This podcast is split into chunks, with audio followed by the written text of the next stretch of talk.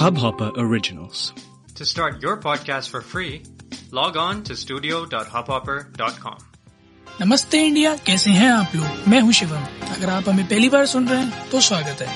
इस शो पर हम बात करते हैं हर उस खबर की जो इम्पैक्ट करती है आपकी और हमारी लाइफ तो सब्सक्राइब का बटन दबाना ना भूलें और जुड़े रहे हमारे साथ हर रात साढ़े दस बजे।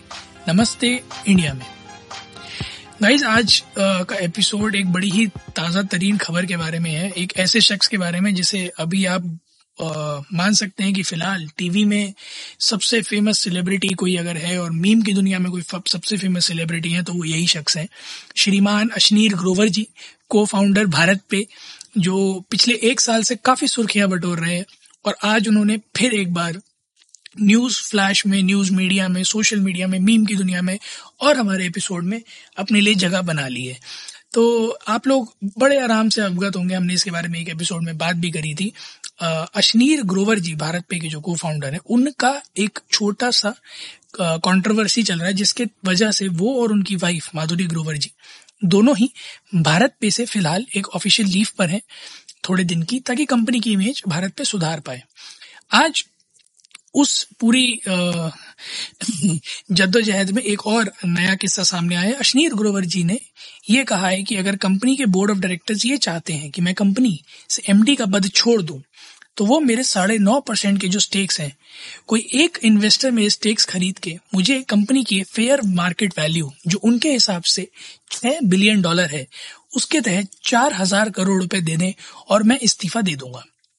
उन्होंने बड़े चौड़े में कहा कि मैं क्यों इस्तीफा दूँ? मैंने कोई गलती नहीं करी है। और अगर कंपनी को ऐसा लगता है, बोर्ड को ऐसा लगता है कि मुझे चले जाना चाहिए तो मेरे हिस्से के चार हज़ार करोड़ रुपए दे दो और मैं चाबियाँ आपको थमा दूँगा, क्योंकि मेरे अकॉर्डिंग कंपनी की वैल्युएशन छह बिलियन डॉलर होनी चाहिए थी। उन्होंने ये कहा कि अगर कंपनी मेरे राज में चलती रहती तो मई इक्कीस से अब तक, मैं कंपनी को छह बिलियन डॉलर पर लाकर खड़ा कर देता। फ़िलहाल, कंपनी का इवेल्युएशन साढ़े चार बिलियन डॉलर है after its last series funding हम इस टॉपिक को इसलिए कवर कर रहे हैं क्योंकि लगातार सुर्खियाँ बटोर रहे अश्नीर ग्रोवर जी के थोड़े से एटीट्यूड के बारे में आज हम बात करना चाहेंगे। शार्क टैक इंडिया पे आप सभी ने देखा होगा कि किस तरह से वो अपकमिंग एंटरप्रेन्योर्स को ट्रीट करते हैं। आपने भी देखा होगा, आवाज़ में थोड़ा सा कड़वापन है। इनफैक्ट उनको कई बार शो पर ये बात बोली भी गई है कि थोड़ा मीठा, थोड़ा शुगर कोट बोल लिया करो।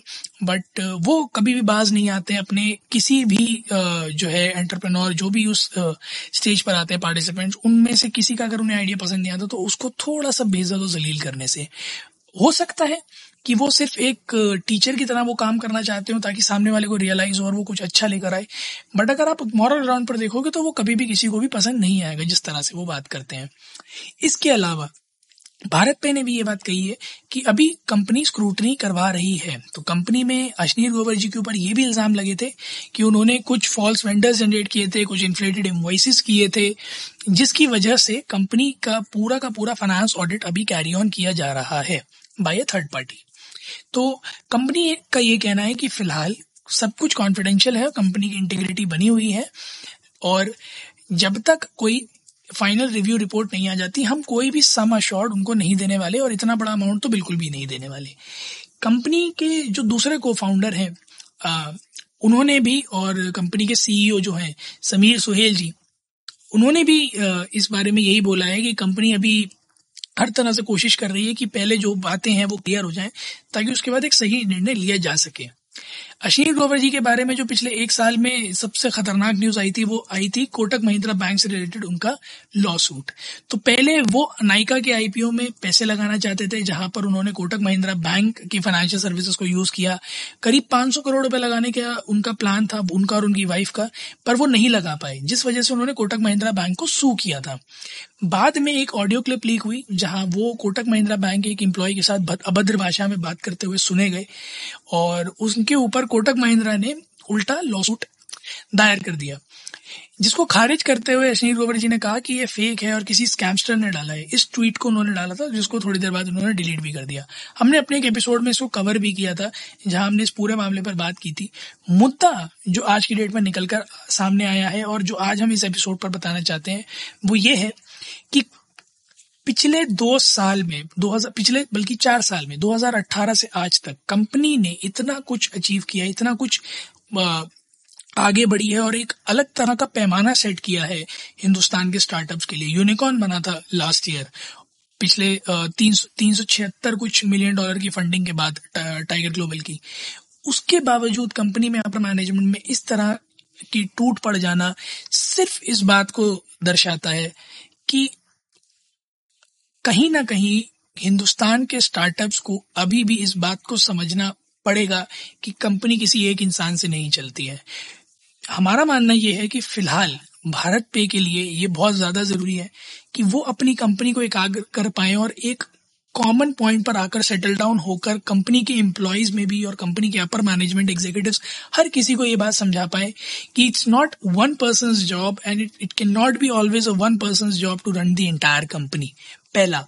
दूसरा थोड़ा सा मुझे अशनीर गुरुवर जी के पार्ट पर खराब लगा। उनका इस तरह से कहना कि मेरे चार हज़ार करोड़ रुपए दो और मैं जाता हूँ। आप एक सिर्फ़ एंटरप्रेन्योर नहीं हो कि मैंने कंपनी खड़ी करी बेची और चल दिया।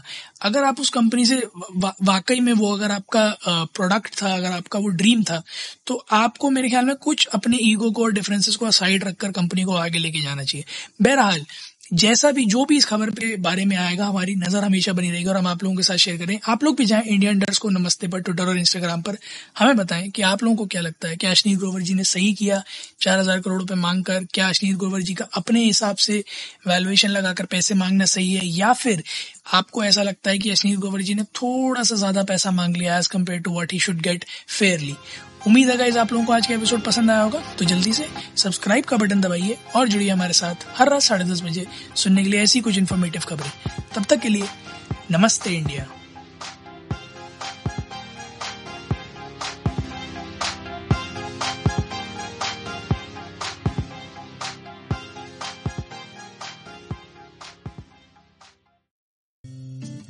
इस हब हॉपर ओरिजिनल को सुनने के लिए आपका शुक्रिया। अगर आप भी अपना पॉडकास्ट लॉन्च करना चाहते हैं तो हब हॉपर स्टूडियो वेबसाइट पे रजिस्टर करें और एक मिनट के अंदर अंदर अपना खुद का पॉडकास्ट लॉन्च करें। यही नहीं स्टूडियो देता है आपको पूरी आज़ादी कहीं भी, कभी भी अपना पॉडकास्ट लॉन्च करने की सिर्फ़ तीन आसान स्टेप्स में। तो साथ में अपना पॉडकास्ट शुरू करने के लिए तैयार। Just hop on Hubhopper simply content